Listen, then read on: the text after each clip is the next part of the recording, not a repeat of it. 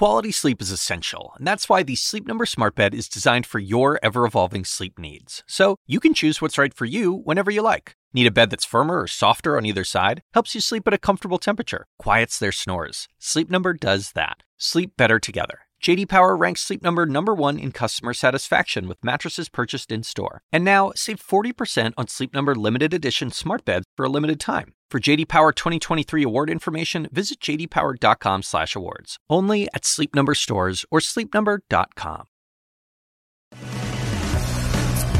Direct quote Stand your butt up then. Quote, you stand your butt up. Not a schoolyard. That was today in the United States Senate. The lead starts right now. I'd love to do it right now. Well, stand your butt up then. You stand your butt up. Oh, hold on. Big oh, guy. Oh, stop it. Heated exchanges on Capitol Hill, one in the Senate, another in the House, involving former House Speaker Kevin McCarthy and actual physical violence. And just down the block, a massive rally on the National Mall with a specific goal supporting Israel, denouncing anti Semitism. One rally attendee has a brother being held hostage by Hamas. He'll join me ahead. Plus, an emergency request for an emergency protective order after leaked evidence in Fulton County, Georgia shows co defendants of Donald Trump explaining efforts to overturn Georgia's 2020 election results with shocking new details that you have not heard before.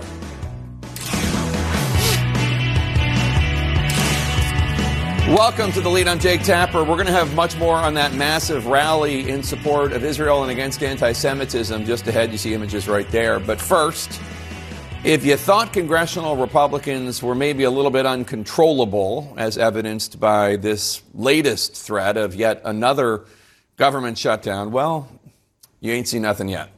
Today brought actual Republican on Republican physical violence on the House side.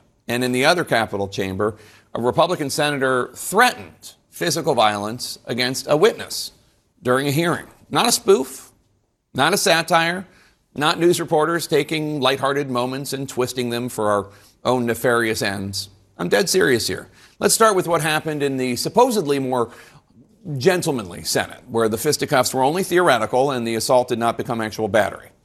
In the Senate Health, Education, Labor, and Pensions Committee, chaired by independent Senator Bernie Sanders of Vermont, there was a hearing today called Standing Up Against Corporate Greed How Unions Are Improving the Lives of Working Families. And in that hearing, Republican Senator Markwayne Mullin of Oklahoma read a tweet from June, a tweet written by International Brotherhood of Teamsters General President Sean O'Brien, a tweet that said this. Said, greedy CEO who pretends like he's self made. What a clown. Fraud. Always has been, always will be. Quit the tough guy act in these Senate hearings. You know where to find me, any place, anytime, cowboy. Sir, this is a time, this is a place. If you want to run your mouth, we can be two consenting adults. We can finish it here. Okay, that's fine. Perfect. You want to do it now? I'd love to do it right now. Well, stand your butt up then. You stand your butt up. Oh, hold on. Big Oh, guy. oh, stop it. Is that your All right. solution, every Hold it. No, no, sit down. Sit down. Okay. You know, you're a United States Senator. Now to the House, where Republican Congressman Tim Burchett said, and at least one reporter witnessed with her own eyes former House Speaker Kevin McCarthy elbowing Burchett in the back, right in the kidneys, he said. Recall, Burchett was one of eight Republicans who voted to oust McCarthy from the Speaker's chair. It was a clean shot to the kidneys, and I turned back, and there was there was Kevin. He's a bully with 17 million dollars in a security detail. You know, he's the type of guy that, when you're a kid, would throw a rock over the fence and run home and hide behind his mama's skirt. McCarthy, who we should note has lied about plenty of other things, like, for instance, the 2020 election, denied shoving or elbowing Burchett. It also just so happens that former Republican Congressman Adam Kinzinger, in his brand new book, writes that he too was pushed twice by McCarthy. What on earth is going on up there? Let's bring in CNN's Manu Raju on Capitol Hill. Manu, you know, I, the dysfunction among uh, House Republicans has been apparent to us for quite some time. Um, even on this day that the House is supposed to unite and vote to avoid a government shutdown, but physical violence and from a former speaker, no less? Yeah, this is all quite a scene, Jake. And after the unprecedented vote to push out Kevin McCarthy more than a month ago, but the tensions still remain, and Kevin McCarthy feels he was treated unfairly. He even told me just in a few days ago that he believes Congressman Tim Burchett, in particular, was someone he was surprised at that voted him out, and said that Burchett is interested only in press, which is why he believes he had done just that. Well, McCarthy responded to the allegation that Burchett made that he essentially sucker punched him in the kidneys from behind and walked away. He said that that did not happen that way. In fact, McCarthy tried to make the case that this was a narrow hallway in the Capitol, and that he may have accidentally grazed him and continued to walk along the way. And he didn't understand why Burchett was so mad, claiming none of it was intentional. If I hit somebody, they would know I hit them. I did not elbow them. No, I would not elbow. I would not hit him in a kidney. HC5, you're all down there, right? Not a very big hallway. And then I asked him about the claim from Tim Burchett that he was still in pain. Burchett told me moments afterwards that he was in pain still from that alleged hit and in his kidneys. He essentially, McCarthy did, uh, shrugged it off, said, oh, come on, if he wants, bring a trial lawyer. And also, uh, Jake, Matt Gaetz, who led the charge to push out Kevin McCarthy, plans to file an ethics complaint to force an investigation. McCarthy also brushed that off and said, Matt Gaetz, that's one place he belongs to be, in the ethics committee. We should note that our colleague Brianna Keilar asked Republican Congressman Ken Buck about McCarthy denying this. And uh, Ken Buck, Congressman Ken Buck, a Republican, said Kevin McCarthy and lying is like peanut butter and jelly. Now, um, about the near blows that erupted during that Senate hearing of all places, uh, what does Markwayne Mullin, what does Senator Mullin have to say about that? Well, he doesn't regret it at all. In fact, that is the exact question I put to him. Do you regret this? You're a United States Senator. He said that he called me out. I was just answering the call. Don't say something you're not going to back up. And he said that, I said, well, you're, the, you're a senator. He said, he's a president of a union. I'm still a guy from Oklahoma. And he made clear that he was defiant in comments he made to our colleague, Sam Fossum. You don't do that in Oklahoma. You don't run your mouth unless you're going to answer the call. I didn't start it. I didn't tweet at him. I didn't go after him. I have no beef with the guy. And he went on to say that he has not spoken to Republican leadership about this yet. And Mitch McConnell, the Senate GOP leader, was asked about these episodes. He said, I don't view that as my responsibility to deal with. He said, that's something the Capitol Police will have to deal with. Jake. Yeah, I mean, I think the issue, though, is, of course, doing it in the Senate during a Senate hearing, right? It's not so much responding to the union president, it's where he did it, right? Yeah, absolutely. And he says that he said he says that he was raised differently, Jake. That is his explanation for why he said they said we settled things differently where I'm from in Oklahoma. So he is not regretting what he said at all, Jake. Okay. Manu Raju, we're going to come back to you. There's a big uh, House vote coming this hour that's much more important than all these shenanigans. Thanks so much. Uh, but let's talk about these shenanigans. Uh, Sean O'Brien, president of that union, the International Brotherhood of Teamsters, uh, is, here. Uh, and Sean, I have to say, uh, I'm sure you're, you're plenty strong. But Markwayne Mullin is a is a former professional MMA fighter. What went through your mind when he basically challenged you to a physical fight during a Senate hearing? Yeah, you know, look, what, what went through my mind was you're one of a hundred of the most powerful people in the country and you're acting like a 12 year old in a schoolyard because you didn't get your way. I mean, look, he actually has the ability, and he's 100 of the elite, to actually effectuate change in this country, and he's focused on being a bully. You know, we're not going to stand for it, and we definitely were brought up differently. Okay, but can I say you're tweeting like a 12 year old? I mean, your tweets were were you're not a United States senator, okay? And, and I get that your tweeting is not the same thing as calling somebody out during a Senate hearing. But, you know, you know where to find me anyplace, anytime, cowboy. You're making fun of him for not being the tallest senator. I mean, you represent 1.3 million workers. Do you really think that tweet, there's the tweet right there with your pink circling of uh, the apple box he's standing on. Do you really think that that is best serving, best representing uh, the members of the Teamsters Union? His story is compelling but inaccurate. And in a hearing in March, he started the whole thing by coming into a hearing, looking at us, and basically saying to me, I'm not afraid of physical confrontation. As a matter of fact, I welcome it. Mm-hmm. So that's what perpetuated the whole incident. Never knew the man in my life, never met him. I was testifying in my first Senate hearing, and that was his first introduction to me. And You were at the hearing today, Bernie Sanders' hearing, which is about how unions improve the lives of workers. Um, are you afraid that that message was lost because of this? Not at all. I mean, we had some great dialogue in there about issues that affect working people, about organizing, collective bargaining, un- unionizing America. And there was a lot of different uh, opinions, a lot of different debate. And it was great until uh, Markwayne Mullin, obviously, we're renting space in his head, decided to erupt.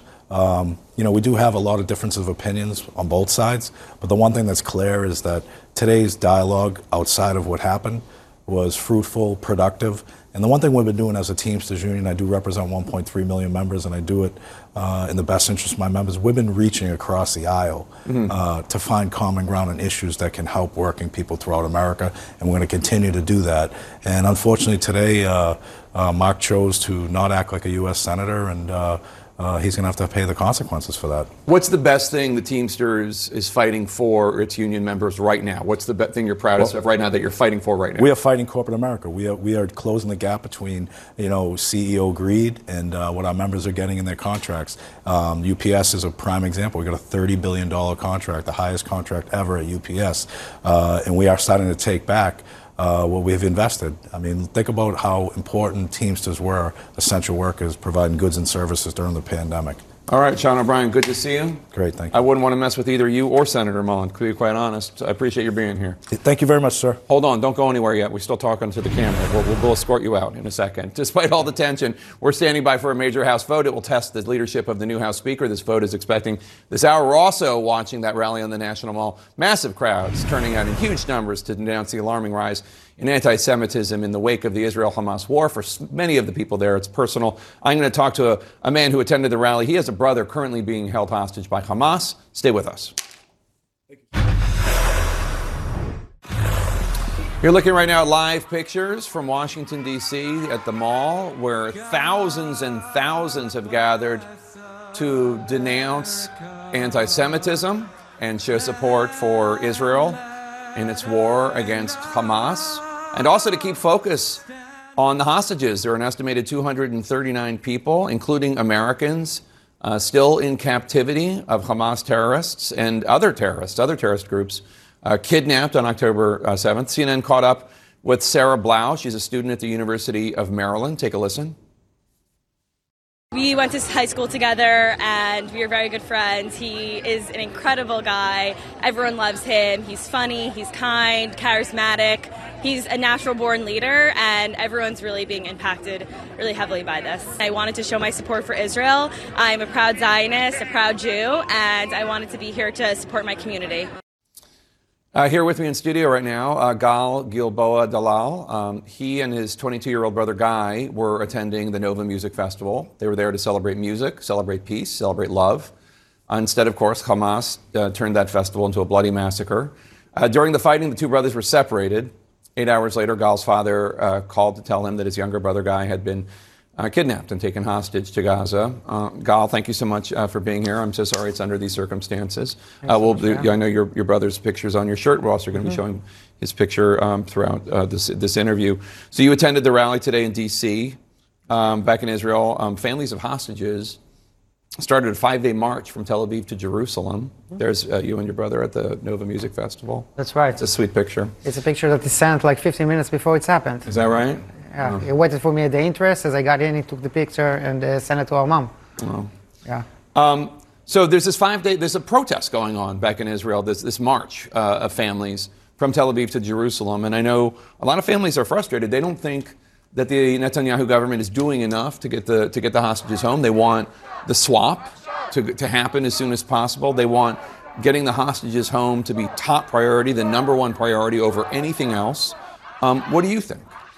No, I think that in uh, this situation it's hard to, to know how to, to manage and um, everyone doing what they can. Now, as a, as a family of a hostage, you know, all I can think about is my brother and all I can think about is what I can do to help him and what I can do to promote this, uh, uh, this thing. Um, and right here, you can see um, a lot of protests uh, from the family hostages.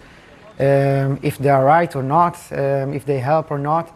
I, am not sure, but uh, we, uh, we all doing what we can. and we want them uh, back home. And that's why we march. We march not just for our government, but for everyone to see, to everyone to understand. Um, and that's one thing that uh, we can do. Yeah, it's do it. impossible to know what's right in a situation like this. You just right. you just want your brother home. Um, so you showed that selfie. Let's show it again. Uh, the last picture you took with uh, with uh, Guy uh, just before the attack. What happened after uh, that picture was taken? No, he was waiting for me at the entrance, and he took the selfie and sent to our mother as soon as I arrived there. And uh, then he took me to his camp. Now he went there with his three friends, and he waited for so long for this festival. It was his first festival. Now it's not just a music festival; it's a spiritual festival. The people who go there, they really celebrate life with peace and love, and this the this is their beliefs. And this is the way they live their life, not just uh, celebrate. And I wanted to go with him to make sure that everything go okay. Uh, you know, to be part of his ex- experience, to watch He's your over little him. brother. Yeah, he's my little, he's my baby brother. Yeah. He's 22 years old. I'm 29. But it's like we don't have this kind of uh, difference in our ages. Uh, you know, we share the same interests. We share the same hobbies. Um, he's my best friend. So yeah, I feel I should go and uh, be with him. And I arrived 15 minutes before the incident started, and he and his friends were so happy to see me. They were so joyful. Uh, you know, it was just beautiful to see them uh, at that moment. And he wanted me to go to the dance floor with him, but I didn't have time. I mean, in 15 minutes after I arrived, the sirens has already started. So, um, so once the sirens started, we, you know, in Israel, you think uh, about missiles attack. Right. There's always Hamas rockets are always coming in. Yeah. Always, we get, we get used to it. Uh, and you don't think there's a terror attack, uh, not in this kind of scale anyway. Um, so we, we figured that we should get out of there as soon as we can. Now, the security guards, they told people to either take cover or to get out. So we figured we should get out of there as soon as we can, and we went to each to, to his own car. Now, before I went to the car, I- went to my brother and asked him if he want to join me in my car, because he and his friends were supposed to go to my place. Um, and, and he was like, he paused for a second and then he told me, uh, look, I came with my friends, so I can't leave them, uh, but I will come to your place and I'll see you in, when, when we get there. Um, now, I told him that I will wait for, you, uh, for him in my car in the exit.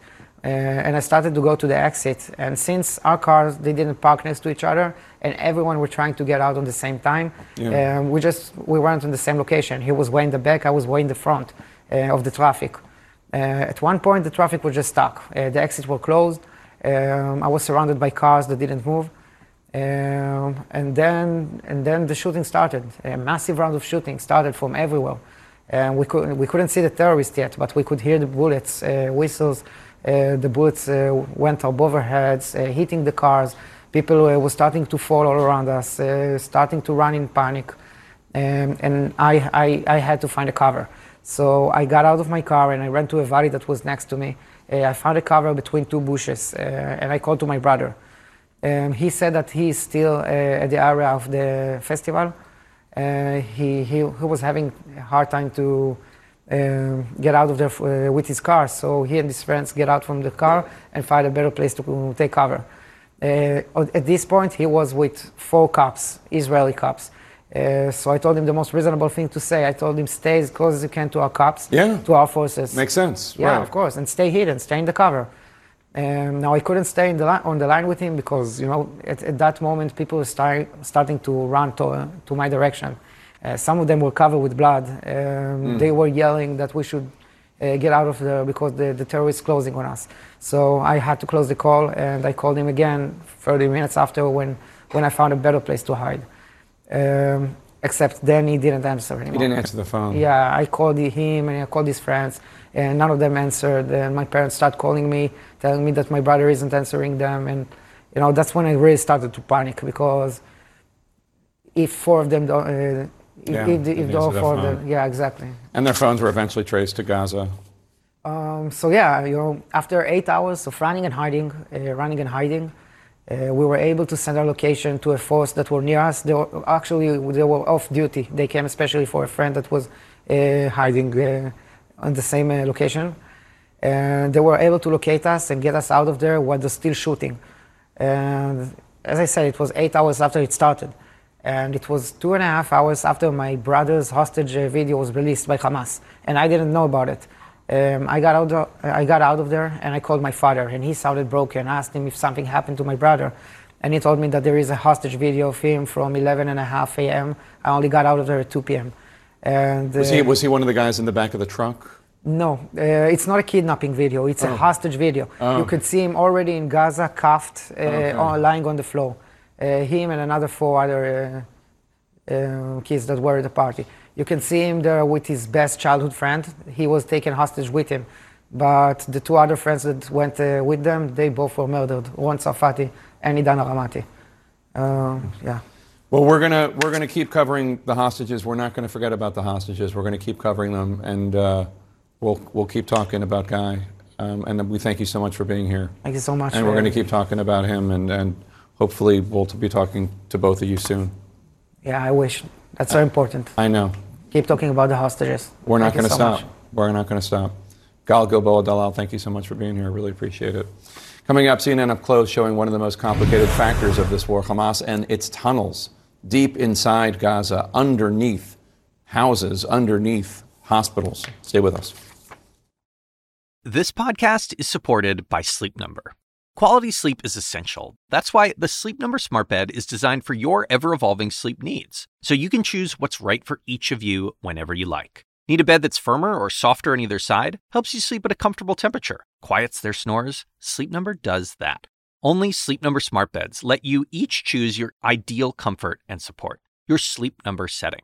Sleep Number Smart Beds learn how you sleep and provide personalized insights to help you sleep better. All Sleep Number smart beds feature cooling, pressure relieving comfort layers for soothing sleep throughout the night. Temperature balancing bedding is designed to move heat and moisture away when you're hot. When you're cool, they hold their energy to help warm you. Sleep better together. JD Power ranks Sleep Number number 1 in customer satisfaction with mattresses purchased in-store. And now, save 40% on Sleep Number limited edition smart beds for a limited time. For JD Power 2023 award information, visit jdpower.com/awards. Only at Sleep Number stores or sleepnumber.com. I'm Dr. Sanjay Gupta, CNN's chief medical correspondent. This week on Chasing Life, lately we have been paying attention to a very different virus, bird flu, which is caused by the H5N1 virus. If you start to hear that it's circulating in pigs, that would be a concern. That means I would go from sleeping with one eye open to one and a half eyes open. Yeah, that would make me very concerned. Listen to Chasing Life, wherever you get your podcasts. And we're back with our world lead. The White House and Pentagon today confirmed my reporting yesterday that the U.S. has intelligence suggesting Hamas is operating a command center under the Al Shifa hospital in Gaza in a war shaped by what is beneath the ground in Gaza as much as what is above ground. CNN embedded with Israel's defense forces to see Hamas's notorious underground tunnel network for ourselves. We're about to walk you through what we know and what we do not know about this underground system. But first, our viewers should know as a condition of embedding with the IDF, they requested we only show officers. We do not show the faces of soldiers, and we do not show sensitive equipment. CNN's Nick Robertson's back with us. Nick, show our viewers what you saw when the IDF spokesperson showed you that first tunnel there. Yeah, we, it was a tunnel that was in a hut in a residential neighborhood. And the interesting thing about the tunnel was it had a carefully concealed lid, tiled floor. If you looked at it normally, you wouldn't know it was there. It was 20 meters deep, had a big ladder going down into it. And the cables that were running into it from the electrical switchboard and communication switchboard above ran from a house close by that the spokesman who was talking to there, you see in the pictures, um, that he was telling us was a house belonging to a Hamas leader. So uh, solar panels on the roof of that house powering the tunnel network down below. And they he told us they put a robot down the tunnel uh, and it had connected through in the direction of the nearby hospital. He said they hadn't proven the connection all the way, but that's what they were investigating when, when we were there looking at it, Jake. And you were reporting all this just a couple hundred feet away from an active firefight uh, between the IDF and Hamas? Yeah, uh, this was, uh, I think, part of uh, the, the, situation there that I don't think we were quite aware of when we went into. And the spokesman said, Look, I've taken a big risk bringing you into this combat area, but I really want you to see it. It's important to the IDF. Uh, he believes that the world should see these, these tunnels and the connections to the hospital nearby. Uh, so, yeah, there was a big gun, well, firefight going on about 100 yards away. There were bullets whistling overhead. You can hear that zing as they go by, and you know that you know that's really close. And he was he was ducking for cover as well. We ended up getting behind one of the big armored uh, military vehicles there just to stay out of the line of fire. But uh, this was this is where the fight is with the IDF, right in the streets right now, and uh, didn't see any civilians there at all. The buildings around there very heavily damaged, but uh, yeah, it was right right there close to the front lines. And you saw what the IDF says are, are Hamas weapons um, and, a, and a motorbike and, and, a piece of clothing in hospital rooms. Tell us about that and what that might reveal. Uh, weapons that were found in the basement of the hospital. Uh, we didn't see the weapons actually found, but the spokesman said the weapons had been found there. Uh, he showed us a motorbike that had a bullet hole in it that he said was uh, used by Hamas on October 7th. I pushed him at why, and he seemed to indicate some kind of aerial surveillance. They might have tracked the motorbike back to the hospital. And then there was a room that had a chair in it with women's clothing on it and, and a rope around the feet of the chair.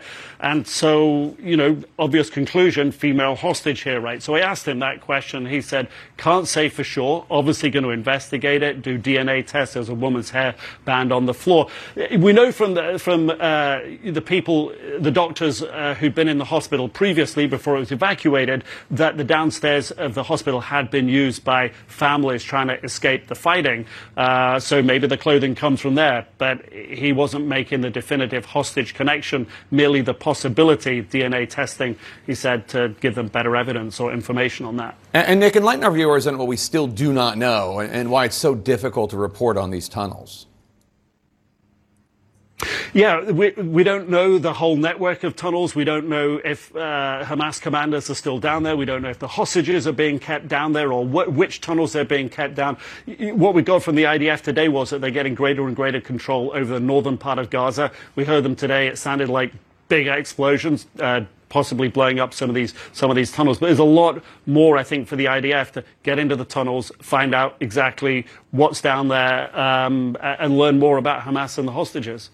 All right, Nick Robertson and Sderot, uh, great reporting. Thank you so much. In Tel Aviv today, more protests. Many were families of loved ones held hostage by Hamas. Their demands of the Netanyahu government next. Plus, this just in President Biden arriving in San Francisco, making the cross country trip ahead of his major meeting tomorrow with Chinese President Xi Jinping. Why this one on one meeting is such a big deal this time around. That's ahead.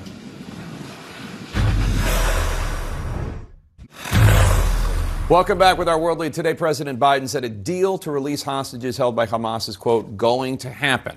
And he assured the families of hostages visiting Washington, D.C. right now for the rally quote, hang in there, we're coming. Joining us now, the Israeli ambassador to the United Nations, Gilad Erdan. Uh, Mr. Ambassador, thanks for joining us. So, as you thanks know, there are not only families of, of, hostages here in Washington, D.C., there are hundreds of Israelis uh, of, of, whose family members are, are, nearing day 40 in captivity, kidnapped by Hamas. And they're marching from Tel Aviv to Jerusalem uh, to demand that the Netanyahu government makes releasing hostages its number one priority. They want a swap with Hamas. They want more being done. They don't think enough is being done. Um, are they right?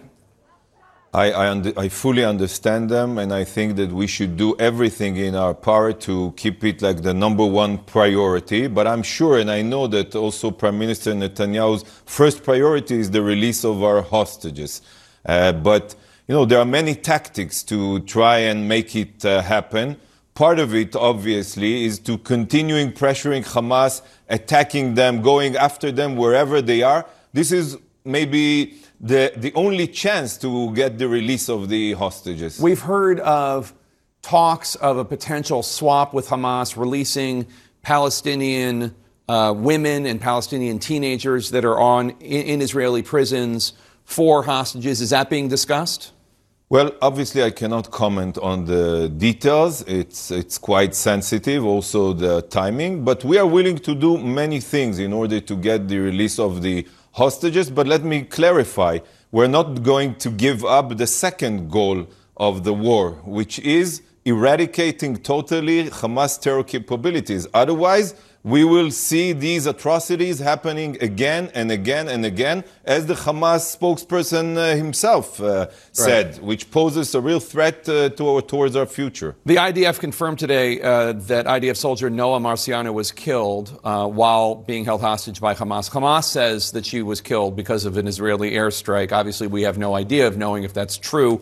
Um, what can you tell us about how she was killed?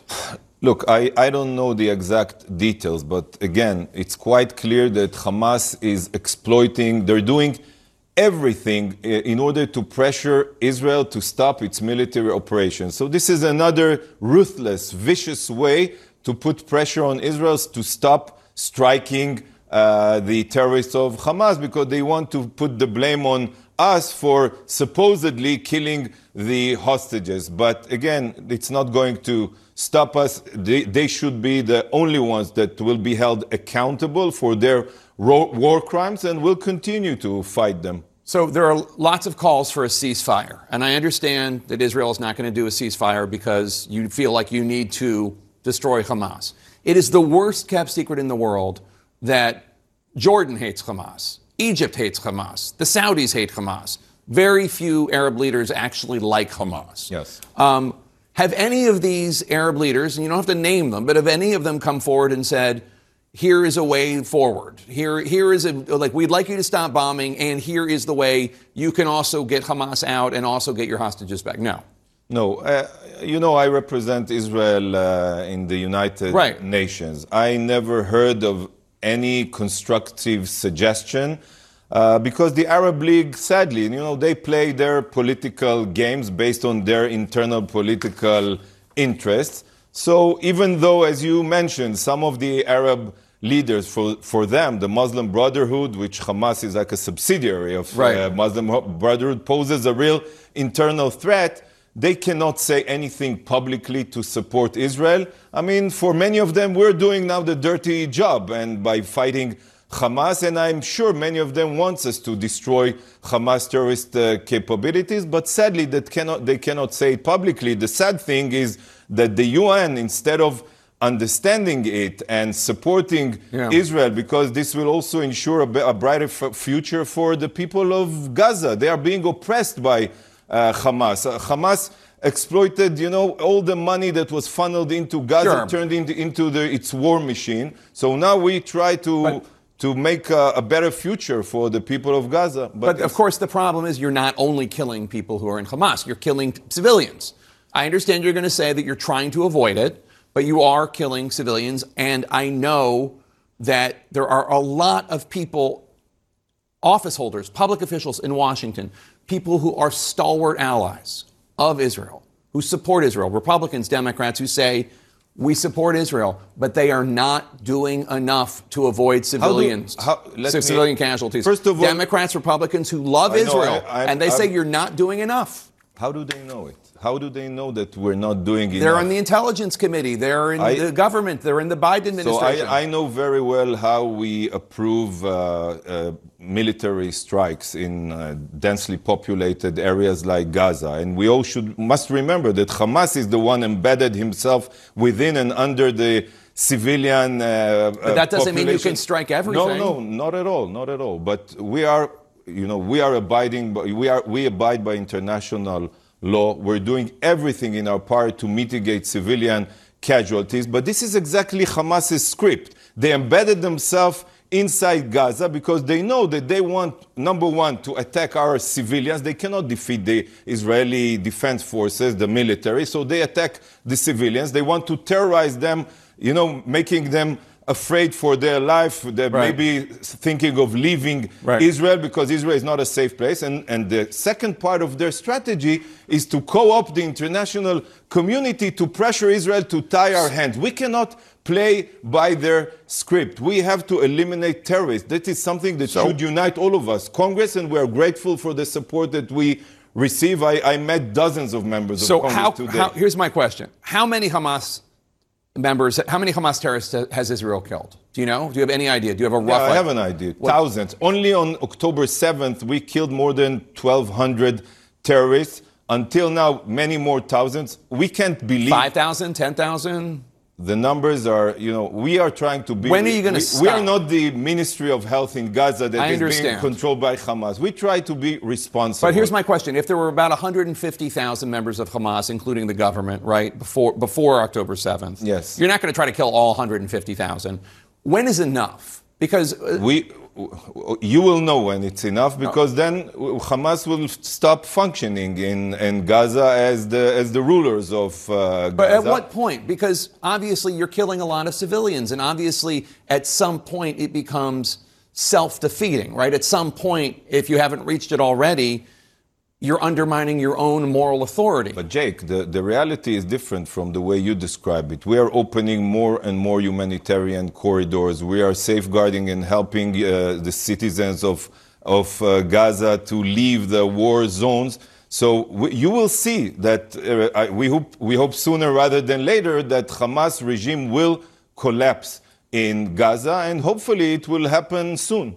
So you said something shocking on CNN last week. You, you denied that there's a humanitarian crisis in Gaza. No, I did not. You did not. No, I did not. Is I- there a humanitarian crisis in Gaza? Yes, there is, but I will clarify again what I said in, uh, on State of the Union. Yeah. I said that there is a clear definition by uh, under international humanitarian law. What does it mean, a humanitarian crisis? How many liter of water per day uh, a person needs to have? Obviously, the life in Gaza is terrible. Is terrible, but it's the responsibility of Hamas. We are now fighting uh, Hamas because we were attacked by Hamas. We were forced to fight uh, inside Gaza. No uh, Israeli mother wants to send her child to enter Gaza. None, no Israeli mother wants to Right. do it, but we are forced to do it because we're fighting for our future and we're doing everything to mitigate civilian casualties. And, and I'm not saying that the situation there is, is good, but we're also helping the humanitarian uh, situation in Gaza. We are allowing now hundreds of trucks to enter with water, with food, with uh, medical uh, equipment. We are facilitating every initiative to uh, establish field hospitals. Whatever we can do to help the civilians in Gaza, we will do. First of all, because it's moral, the moral Right. thing to do. But secondly, because it's part of Ha- what Hamas wants to have. Hamas wants to show the world more and more Palestinian casualties. They want to severe and deteriorate the humanitarian situation because they understand that will help them to survive as, as, as a regime that Do you have a terror any, regime. last question, do you have any idea time-wise how close you are to ending this phase of the war in terms of I can I can assess that it's a matter of weeks. a matter of weeks before this phase of the war Yes. ends? Because it is And again, we hope, we pray that it will end uh, sooner. All right. Ambassador Gilad Erdan, thank you for taking our questions. We appreciate it. Thank you for having me, Jay. We'll be right back.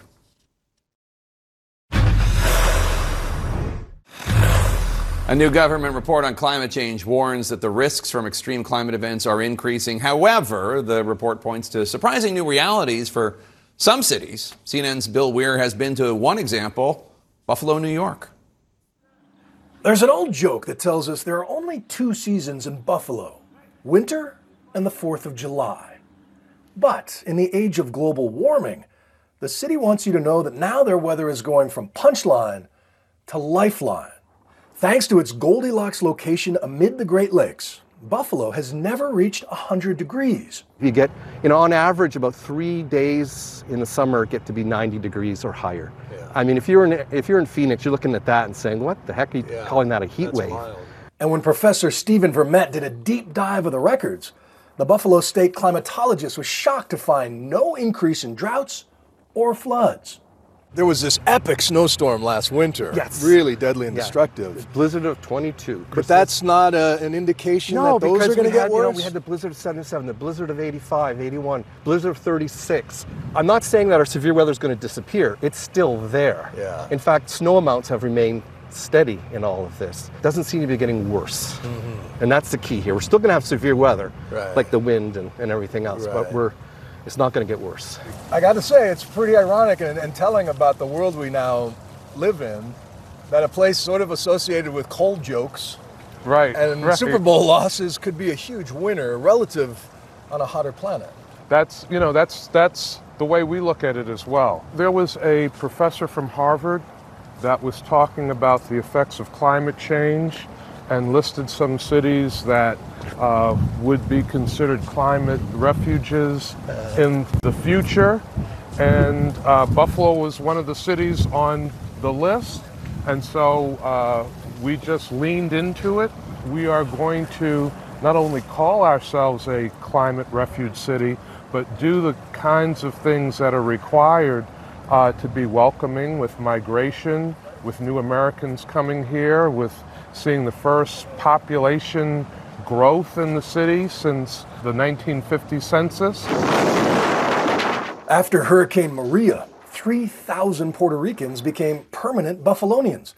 It was hard. When the hurricane started, what we do, we move from the second floor, we move to the first floor. Including Anthony Matei, who is now a teacher's assistant. I remember when I moved here, people told me, Oh, you know where you're going? Because in Puerto Rico it's always warm, it's hot. And I said, No, and I moved here like in winter. But I like it, it's good. Did you consider other spots, or, or what, what, what was it about this place that appealed to you the most? The Great Lakes, the fresh water, the projections of climate change look like Buffalo might have a climate more like New York, Philadelphia towards the end of the century. Wildfire smoke helped drive Holly Jean Buck and her family out of Southern California. And as a climate scientist, she says she was welcomed with open arms and employment. But really, the energy of the people, people who are really forward thinking in Western New York and New York State about what opportunities there might be in clean energy and clean tech, um, and how to build, you know, those solutions in ways that are good for communities. So it's not just the, the latitude, it's the attitude. Yeah, exactly. right? Yeah. And the welcoming spirit of a place, I The, suppose. the city of good neighbors, they call it. Oh, nice. Yeah. Nice. And you found that to be the, the case? I have totally. Yeah? Yeah. And they have abundant fresh and they have abundant fresh water from the Great Lakes and hydropower from Niagara Falls, Jake. The old line about the three rules of real estate being location, location, location mean more than ever in the age of climate change. Bill Weir in Buffalo, New York, Wolf Blitzer's hometown. Thanks so much. Appreciate it. Coming up, the leaked videos that led the top prosecutor in Fulton County, Georgia, to ask for an emergency protective order. We're going to show them to you. Stay with us. The assignment with me, Audie Cornish. So there have been arrests, suspensions, disciplinary hearings. They're shutting down graduation events. At this moment, the part of the protests that are admirable are young people calling attention to atrocities. Michael Roth is the president of Wesleyan University. I would like to make a space for them to do that as long as that space doesn't prevent other people from pursuing their education. Listen to The Assignment with me, Audie Cornish, on your favorite podcast app. And welcome to the lead. I'm Jake Tapper. This hour, President Biden just arriving in San Francisco, preparing for his first meetings ahead of his one on one tomorrow with Chinese President Xi Jinping, this time unlike any of their past conversations. Plus, a defining vote for the new House Speaker. But does he have bigger problems? His GOP colleagues are now physically throwing blows. A House Republican will be here to talk about chaos in his conference. And leading this hour, new video of co defendants of Donald Trump spelling out in chilling detail efforts to overturn the 2020 election with some new details you have not heard of before. This bombshell new video is out of Fulton County, Georgia. The Washington Post and ABC News obtained a series of recordings from the parts of the statements made by four of the defendants as part of their plea deals from Fulton County District Attorney Fani Willis, former pro Trump lawyer Kenneth Chesebro, former Trump campaign lawyers Sidney Powell and Jenna Ellis, and Georgia bail bondsman Scott Hall. Now, remember, this case stems from efforts to overturn Georgia's 2020 election results. 19 people were charged, including Donald Trump. Many revelations in today's news, including the Post report that Kenneth Chesebro, the architect behind the campaign's plot to put forward slates of fake electors, Chesebro admitted for the first time that he played a role transporting documents signed by fake electors from Wisconsin to Capitol Hill.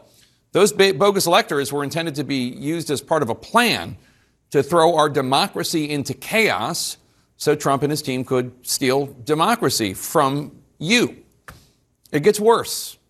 Trump attorney Jenna Ellis said that in late December, weeks after the election was called for Joe Biden and Trump had run out of legal options, Ellis said former White House aide Dan Scavino was unfazed. And you might wonder why. Why would he be unfazed? The answer, according to Ellis, well, it's quite chilling. I uh, emphasized him. I thought that the, um, the the claims and the ability to challenge uh, the election results was essentially over because of the dismissal of the Texas versus Pennsylvania case from the United States Supreme Court. And he said um, to me in a kind of excited tone, Well, we don't care and we're not going to leave. And I said, What do you mean? And he said, Well, the boss, meaning President Trump, and everyone understood the boss, um, that's what we all called him. Um, he said the boss uh, is not going to leave under any circumstances. We are just going to stay in power. And I said to him, Well, it doesn't quite work that way, you realize. And he said, We don't care. We don't care. The boss is not going to leave under any circumstances. We are just going to stay in power. Those are quotes. Good Lord. Here's how Trump's attorney Steve Sadow responded. Quote, the only salient and telling fact is that President Trump left the White House on January 20, 2021 and returned to Mar-a-Lago in Palm Beach, Florida. If this is the nonsense line of inquiry being pursued, it is one more reason that this political travesty of a case must be dismissed, unquote. Now, look, I don't know. I'm not an attorney. But plans to be a squatter in the White House while preparing a plan that ultimately uses violence to prevent the counting of electoral votes, it seems like to me that could be a salient and telling fact. Again, I remind you, I'm not an attorney. And then there's Sidney Powell, an attorney, on video, she tells prosecutors that Trump believed that he'd won. Well, he knew he'd been, he was, all his instincts told him he had been defrauded, that the election was a big fraud. When you say his instincts, did he ever describe that in any way? Did he ever point to any kind of proof or evidence or anything he was getting from his other attorneys or experts? Well, he talked about, you know, seeing the vote totals roll backwards on the TV. Yeah, see, that's not evidence, and he did not see that because that did not happen. Like so many claims Trump makes about the election, he did not see vote totals roll back on the TV. That's in somebody's mind, maybe, not a fact. It's actually provably and demonstrably false. Powell goes on to divulge that she pressed Donald Trump to appoint her special counsel in a December 18th Oval Office meeting and if he had done so, she says she would have tried to seize election equipment. She even said she had considered using the military to get that equipment. Tellingly, Powell admits she had never even practiced election law before. When prosecutors asked her why Trump would rely on her for legal advice on election law when she had never worked in election law before, she responded, quote, because we were the only ones willing to support his effort to sustain the White House. I mean, everybody else was telling him to pack up and go, unquote. Hmm. I wonder why. At this point, Trump's attorney general and his White House attorneys, who did have experience in election law, they were telling him he had lost the election. Just to get an idea of how tense things were in the office at that time, listen to this. You remember the uh, December 21st meeting with Phil Waldron and um, uh, Mark Meadows and Rudy Giuliani that you went to? Oh, yeah. Can you tell us about that? Yeah, that's the one where Rudy got really ugly. There was a big shouting match in which Rudy called me every name in the book, and um, I was the worst lawyer he'd ever seen in his life. Uh, there were no circumstances under which he'd work with me on anything. He called me a big And then we got this clip of Georgia bail bondsman Scott Hall. He tried to claim he was merely a political tourist, flying to rural Coffee County on January 7th, 2021, when the voting systems were breached. It was a $10,000 charter flight. Prosecutors asked if he was reimbursed. You covered the cost of that loan? I did. No one uh, reimbursed you for that? I've been, pardon my French, but I've been through this whole thing. You and the whole country, pal. With me now is CNN anchor of The Source, Kaitlan Collins. Kaitlan, these videos were leaked to the Washington Post and ABC News. Now, Fulton County District Attorney Fani Willis wants an emergency protective order to prevent other leaks. What do these videos tell you about the case that Fani Willis uh, has been building against Trump? Well, she's not happy that they came out, Jake, and she's denied that they came from the district attorney's office because her concern and what they've said in this uh, emergency request for a motion to seal is that they're worried that it could lead to intimidation of these witnesses or harassment of the people that you see there. People clearly like Jenna Ellis, someone who spent a lot of time on the phone and with Donald Trump and around him in this time period, and obviously could has a lot to potentially offer to prosecutors in this case. But I think what we pick up from these videos and what you see in these interviews is kind of the roadmap that prosecutors are going down with each of these witnesses. Maybe not entirely surprising, but we're seeing what they are confirming to them for the first time. And we've seen Fani Willis do this before, Jake, with other RICO cases where a lot of people have been indicted, a lot of people have gotten plea deals, and often those plea deals in the past have led to potentially incriminating information that can be used to bolster her case against the remaining defendants. And so we don't know that that's going to happen in this case, but it very clearly uh, appears to be the direction that she's headed with at least these witnesses and these co defendants who have now taken guilty pleas. Kaitlan, I want to play another clip of Sidney Powell obtained by ABC News. Take a listen. What was President Trump's reaction when I guess this cadre of advisors would say you lost? It was like, uh, well, they would say that and then they'd walk out and he'd go, see, this is what I deal with all the time. This is what I deal with all the time, all these reality based people. But it does show that he was told repeatedly that he lost the election.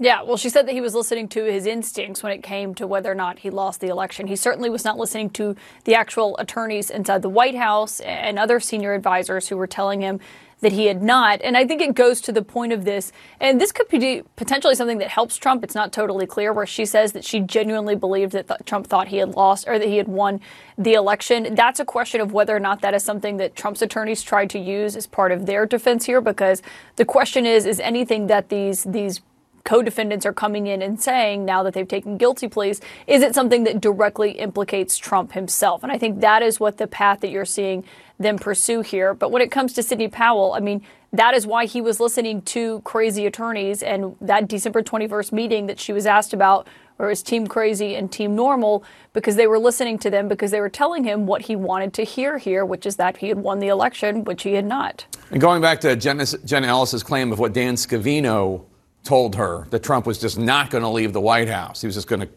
keep holding on to power. You were uh, the White House correspondent uh, for CNN at the time. Do you think he really was just going to squat, stay there forever? I think some people certainly feared that. I mean, when you listen to other, Alyssa Farah Griffin made this good point last night about Dan Scavino is that, you know, he's someone who was a golf caddy for Trump that came up, that Trump elevated him. He became uh, Uh, obviously a manager of his social media. That's what he was known for and became to kind of have this brain like Trump when it came to tweeting. But he also was a deputy chief of staff inside the White House and had a very high ranking position inside the West Wing. And he was someone who was making that comment at a Christmas party at the White House, Jenna Ellis says, but still, regardless, was making that comment to an attorney who was representing him. And so uh, I think that there was certainly a lot of fear inside the White House and trepidation about what exactly was going to happen that day, and that was alleviated when he did actually get on Marine One and leave Washington hours before Biden's inauguration. All right, Kaitlan Collins, thanks so much. I want to turn to Republican strategist Kevin Madden and Democratic strategist uh, Karen uh, Finney. Uh, Kevin, when prosecutors asked Sidney Powell why Trump would use her for legal advice when she had never practiced election law before, which by a pretty good question. Um, she said it's because they were the only ones willing to support his effort to sustain the White House. Listen to this clip obtained by ABC News. I was the most experienced federal practitioner in the group. Did I know anything about election law? No.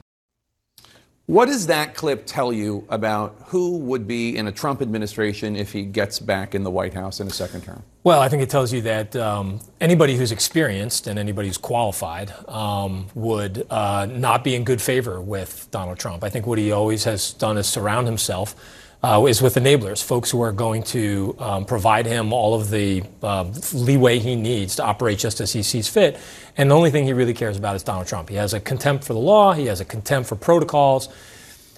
He's always focused on what's good for Donald Trump. And if you think about what the advice that he got from people like Scavino and even uh, Jenna Ellis and others, that was pretty much in line with what Donald Trump wanted to hear. Um, so that's, I think, what's jarring about some of this video is that we're finally seeing them like all of these enablers, when they are faced with, you know, uh, under oath, having to deal with the, the truth, that they come in contact with, you know, um, they, they, they, they come face to face with their own lives, and it doesn't work out well. So, Karen, um, Sidney Powell still seems pretty out there, I have to say. Jen Mm-hmm. Ellis, uh, maybe less so. Um, I want to read you this from the Washington Post. Quote Powell told prosecutors she still believes, pardon me, still believes election machines uh, flipped votes for Biden and believes many past elections have, have uh, been flipped too. Quote Bush stole Ohio in 2004, she said. But they pressed her on the issue, asking how she can know that after admitting that she doesn't personally understand how the machines work. hmm And she also said she actually doesn't know election law either. I think that was it. So doesn't know how the machines work, doesn't know election law, and But just wants to go out there and just say future, whatever. future special counsel Sidney Powell. exactly. Look, it shows. I mean, there may be a legal reason why she is trying to continue to make the argument that that is what she truly believed and that she believes that is what Trump truly believed. Uh, obviously, not true. Uh, Joe Biden did win the election. But, you know, And, it, and so did George W. Bush. Yes, she did.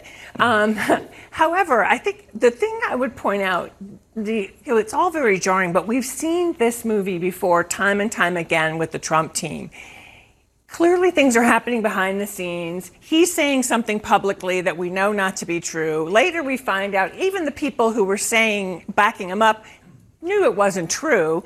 And in this case, you know, with the Dan Scavino comment and the comment today from the Trump team, again, trying to walk it back, right? And I think it is a reminder to us that we have to take very seriously everything Donald Trump says, all of the threats, because clearly he meant it.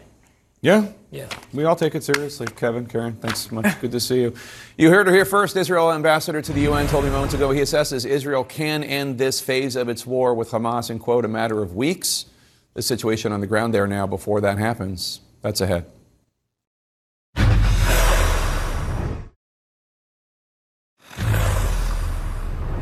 you address the hostages directly and give them a message of hope and resilience in these troubling times? Yes, I can. I've been talking with the people involved every single day. I believe it's going to happen, but I don't want to get into detail.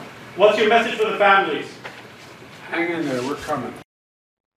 President Biden expressing his optimism today about the potential release of hostages held by Hamas in Gaza. A senior U.S. official tells CNN that an agreement could see the release of dozens of women and children kidnapped in the October 7th attack in exchange for a sustained pause uh, in fighting.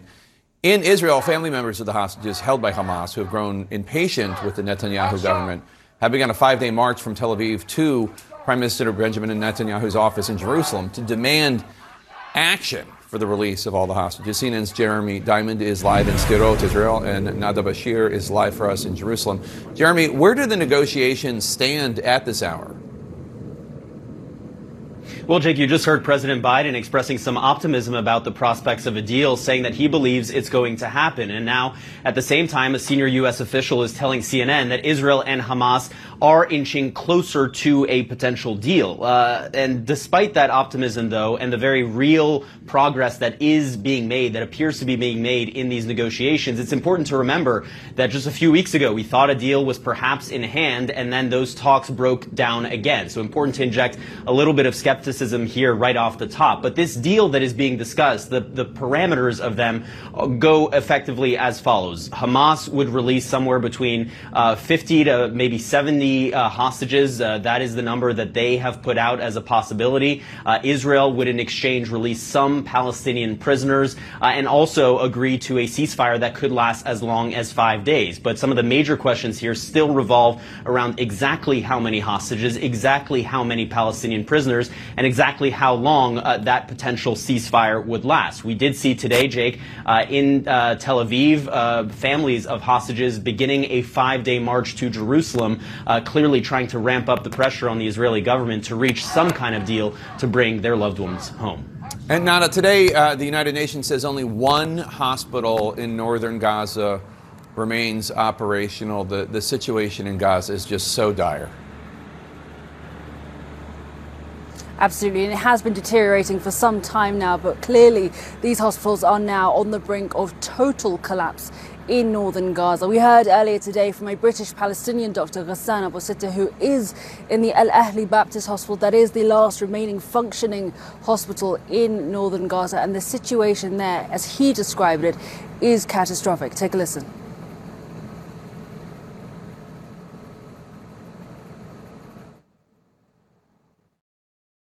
A number of pregnant women who and today we were joined by an obstetrician gynecologist because we also have a number of pregnant women who needed cesarean sections. We are doing extremely painful wound procedures with no anesthetic because we don't have any left.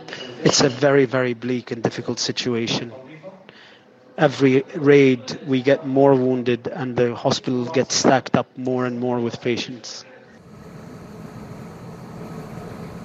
Now, of course, Jake, there is huge concern around the situation also at the Al Shifa Hospital, Gaza's largest hospital. As we know, there are hundreds of patients still in this hospital, which has run out of fuel supplies to power the hospital. It has run out of oxygen supplies, including in the neonatal unit. We saw that dramatic video, the shocking video of premature babies being transferred from the neonatal unit where oxygen supplies had run out, being huddled together, wrapped in foil and blankets, trying to keep them warm so that they can uh, survive. A huge amount of concern there. We know the IDF, the Israeli military, has said uh, they are looking to provide uh, support when it comes to providing incubators and an evacuation route potentially, but no details just yet on what that evacuation route could look like. And as we know, there have been calls for civilians to evacuate for some time now. The situation around the hospital is unsafe, as many doctors have said they are too afraid for their patients and for civilians to leave the hospital. Nada Bashir, Jeremy Diamond, thanks to both of you. Coming up next, why there's so much hype around President Biden's meeting tomorrow with Chinese President Xi Jinping. Stay with us. President Biden arrived in California this afternoon for a meeting among the heads of state of the countries that border the Pacific Ocean. The real highlight will come tomorrow when President Biden will sit down with Chinese President Xi Jinping. They've met many times before, of course, but uh, this time will be quite different. U.S. China relations appear to be at their lowest point since both countries normalized relations in 1979. This year, we've seen the Chinese spy balloon drift over the U.S., extensive Chinese saber rattling, military exercises around Taiwan, a summit between Xi and Russia's Vladimir Putin, and on and on and on. China's economy however, is struggling in the wake of the coronavirus pandemic. Trump era tariffs are still in place. Biden likes them. Pressure keeps building for the U.S. to ban the popular Chinese app TikTok. CNN's David Culver joins us now uh, from San Francisco with a preview. Uh, David, what exactly are Biden and Xi specifically meeting about? What do they hope to get out of this meeting? It's a bit overwhelming, Jake, when you listen to that list that you just went through of the points of contention between these two countries. I mean, where do you begin? What do you prioritize? How do you start a meeting like this? And for the U.S., that's generally where we start to see the messaging ahead of these meetings. That tends to be where the transparency is. And it seems to be their focus is on maybe seeing a crackdown on fentanyl, perhaps reestablishing communications between the two countries' militaries, maybe even something on climate. But you got to take a step back from all of that and say, the bigger focus is just going to be stopping the free fall, the downward spiral that is U.S. China relations right now, bringing it to a level point, and perhaps this meeting, Jake, tomorrow is a start to that. Both leaders, I have to say, need something of a win here, don't they? Both are in a much weaker position than they were during the, the last year meeting, uh, the last time they met in, in Bali. So let's look at President Biden first. He's in campaign mode, right? So he's hoping, of course, to stabilize U.S. China relations in this meeting. But at the same time, he cannot come across looking soft on China. For President Xi, it's a bit different in his path to leadership and sustaining that path in China. And he's coming off what was this time last year a securing of a near unprecedented third term, making him the undisputed ruler there and perhaps setting the groundwork for him to rule for life. That said, as you pointed out earlier, China needs help right now. They are struggling economically. They have a housing market in crisis. They have youth unemployment at record highs. And businesses, particularly American and other international businesses, are really hesitant to do business in China. And so that is something that President Xi is hoping to perhaps go on a charm offensive and woo them back. Jake? even though Biden and Xi need each other in a way here, it also seems like they can't really concede a clear win to the other. Domestic optics are going to be everything. For President Biden, it's in that same sense of campaign mode. The most popular sentiment, even amidst a divided U.S., is perhaps being tough on China. So he's got to sustain that. For President Xi, I mean, the messaging's a bit easier, quite frankly. I mean, state media is obviously heavily controlled. You've got social media in China that's tightly monitored and censored. So the immediate messaging will, of course, back in China, look like a win for President Xi. However, substance has to follow, and that is to say, if the economy continues to falter, will you risk social stability in China? And I can tell you that is one thing that the leadership, the Chinese Communist Party, is not willing to sacrifice, Jake. Yeah, much easier to declare a win if you don't have any freedom of the press. David Culver, thanks so much. Appreciate it. Joining us now, David Axelrod, former senior advisor to, to President Obama. Uh, David, let's start with uh, all the foreign policy challenges that Biden has on his plate. He's got this meeting with China's President Xi. Um, is he under more pressure to improve ties with Xi and get some deliverables, or, or do you think to project strength?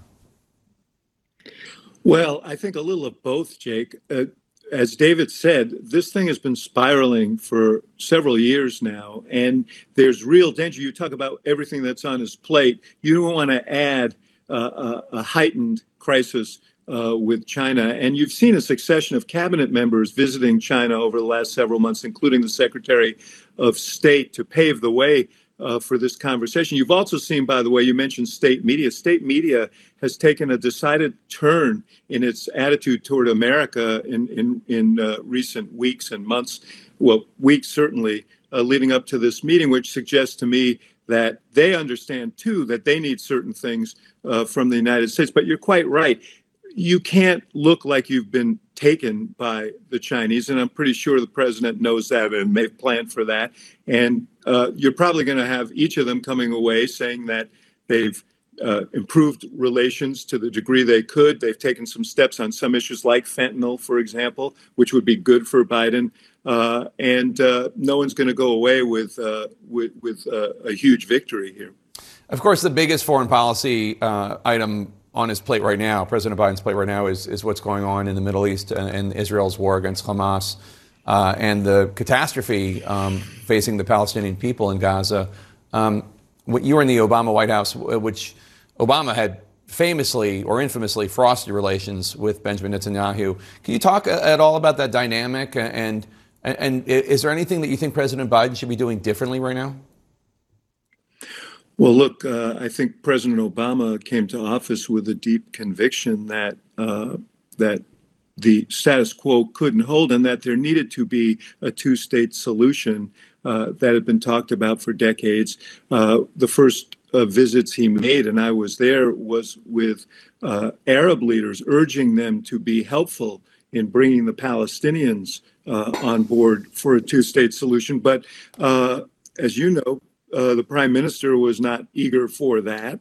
Uh, and the settlement policy that his uh, his successive administrations has pursued has made that more and more of a remote possibility.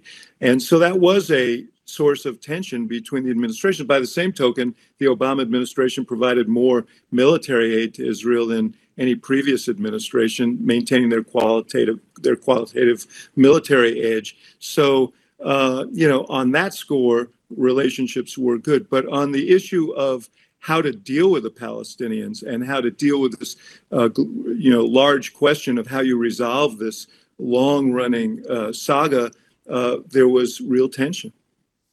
And, and, what do you make of this moment we're in with rising anti Semitism worldwide uh, and in the United States? There's obviously a spike in Islamophobia um, as well, which is, which is horrific, but just in terms of uh, events, uh, statistically, the anti Semitism is off the charts. Yeah, Jake. Uh, you know, I, am speaking to you not just as the former senior advisor to the president, but also as the son of a refugee from Eastern Europe who fled during the pogroms. This kind of, uh, you know, the, the, the, environment that I fear, uh, uh, you know, violence against Jews simply because of who they were, uh, and uh, and chaos that reigned as a result of it. So this this has very very um, significant echoes uh, to Jews in this country. And, you know, this is a global issue. Uh, you know, America's a focal point, but uh, anti Semitism has been on the rise for some time. Uh, so it's worrisome. Uh, you know, these echoes of history are worrisome uh, to American Jews and Jews around the world. David Axelrod, thank you so much. Good to see you, sir. Coming up next, the first public comments from New York City Mayor Eric Adams about the federal investigation into his campaign fundraising. Is there a chance that Mayor Adams is potentially facing jail time? Stay with us. In our law and justice lead, New York City Mayor repeatedly saying today that he is fully cooperating with the FBI's investigation into his campaign fundraising. Eric Adams here. As a former member of law enforcement, uh, it is always my review. It's always my belief: don't interfere with ongoing review, and don't try to do these reviews, uh, you know, through the press. This after it was revealed last week that the FBI had seized Mayor Adams' phones and iPad, further escalating allegations of foreign money funneled to his campaign. Let's bring in CNN's John Miller. We should note he was deputy commissioner of the NYPD, briefly working under Mayor Adams. He left in 2022. John, Mayor Adams and his administration are staying tight lipped about this investigation. What are your sources telling you about the investigation? Well, we're calling it an investigation. Uh, the mayor's calling it a review and calling the investigators reviewers. So it's more than that. And it's closer to the end now than it is to the beginning. Uh, this investigation's been going on eight months. They've gathered records that show employees and associates of a Brooklyn based Turkish owned construction company gave donations to the Adams campaign and then got the money back, making them straw donors. Um, but what we don't know is how is that connected beyond um, the individuals at that company or maybe people in the campaign to the mayor? So that is the part uh, we can't see. Could we seriously be talking about the mayor of New York City facing jail time? Is that is that possible here? Well, anything's possible, but we're a long way away from it. Meaning, for that to happen. Um, and remember, I mean, to put this in context, they did seize the mayor's phones, his iPads, and they did so pursuant to a search warrant signed by a federal judge, which is based on the idea that there's probable cause to believe that there's evidence of illegal activity on those devices. So that takes us a step towards the mayor being a target, at least by, you could infer that by the idea that they had the search warrant for his phones. However, he would still have to be charged. He hasn't been accused of wrongdoing. He would still have to be indicted. Uh, that would have to probably take a year between then and trial. And if they brought him to trial, they'd still have to make that case. So uh, we're a little ahead of ourselves there, but clearly they are looking at him hard and people around him even harder. Meanwhile, on a separate matter, we're seeing new pictures today of the cocaine that was found inside the White House this summer here in locker number 50, right by the West Wing entrance. And yet to this day, the Secret Service claims that they have no idea who put it there. So this boils down to a question of resources, really. What the Secret Service did is they reviewed the um, video of people coming and going. Um, as you know, you don't have to sign up for the locker. You just, you know, open the locker, you take the key. They dusted the locker for prints. They traced, they sent the package to the FBI lab to have it swabbed for DNA. They even tested the powder inside to make sure it was all cocaine and not something weaponized to affect people in the White House, either with fentanyl or anthrax or some foreign substance.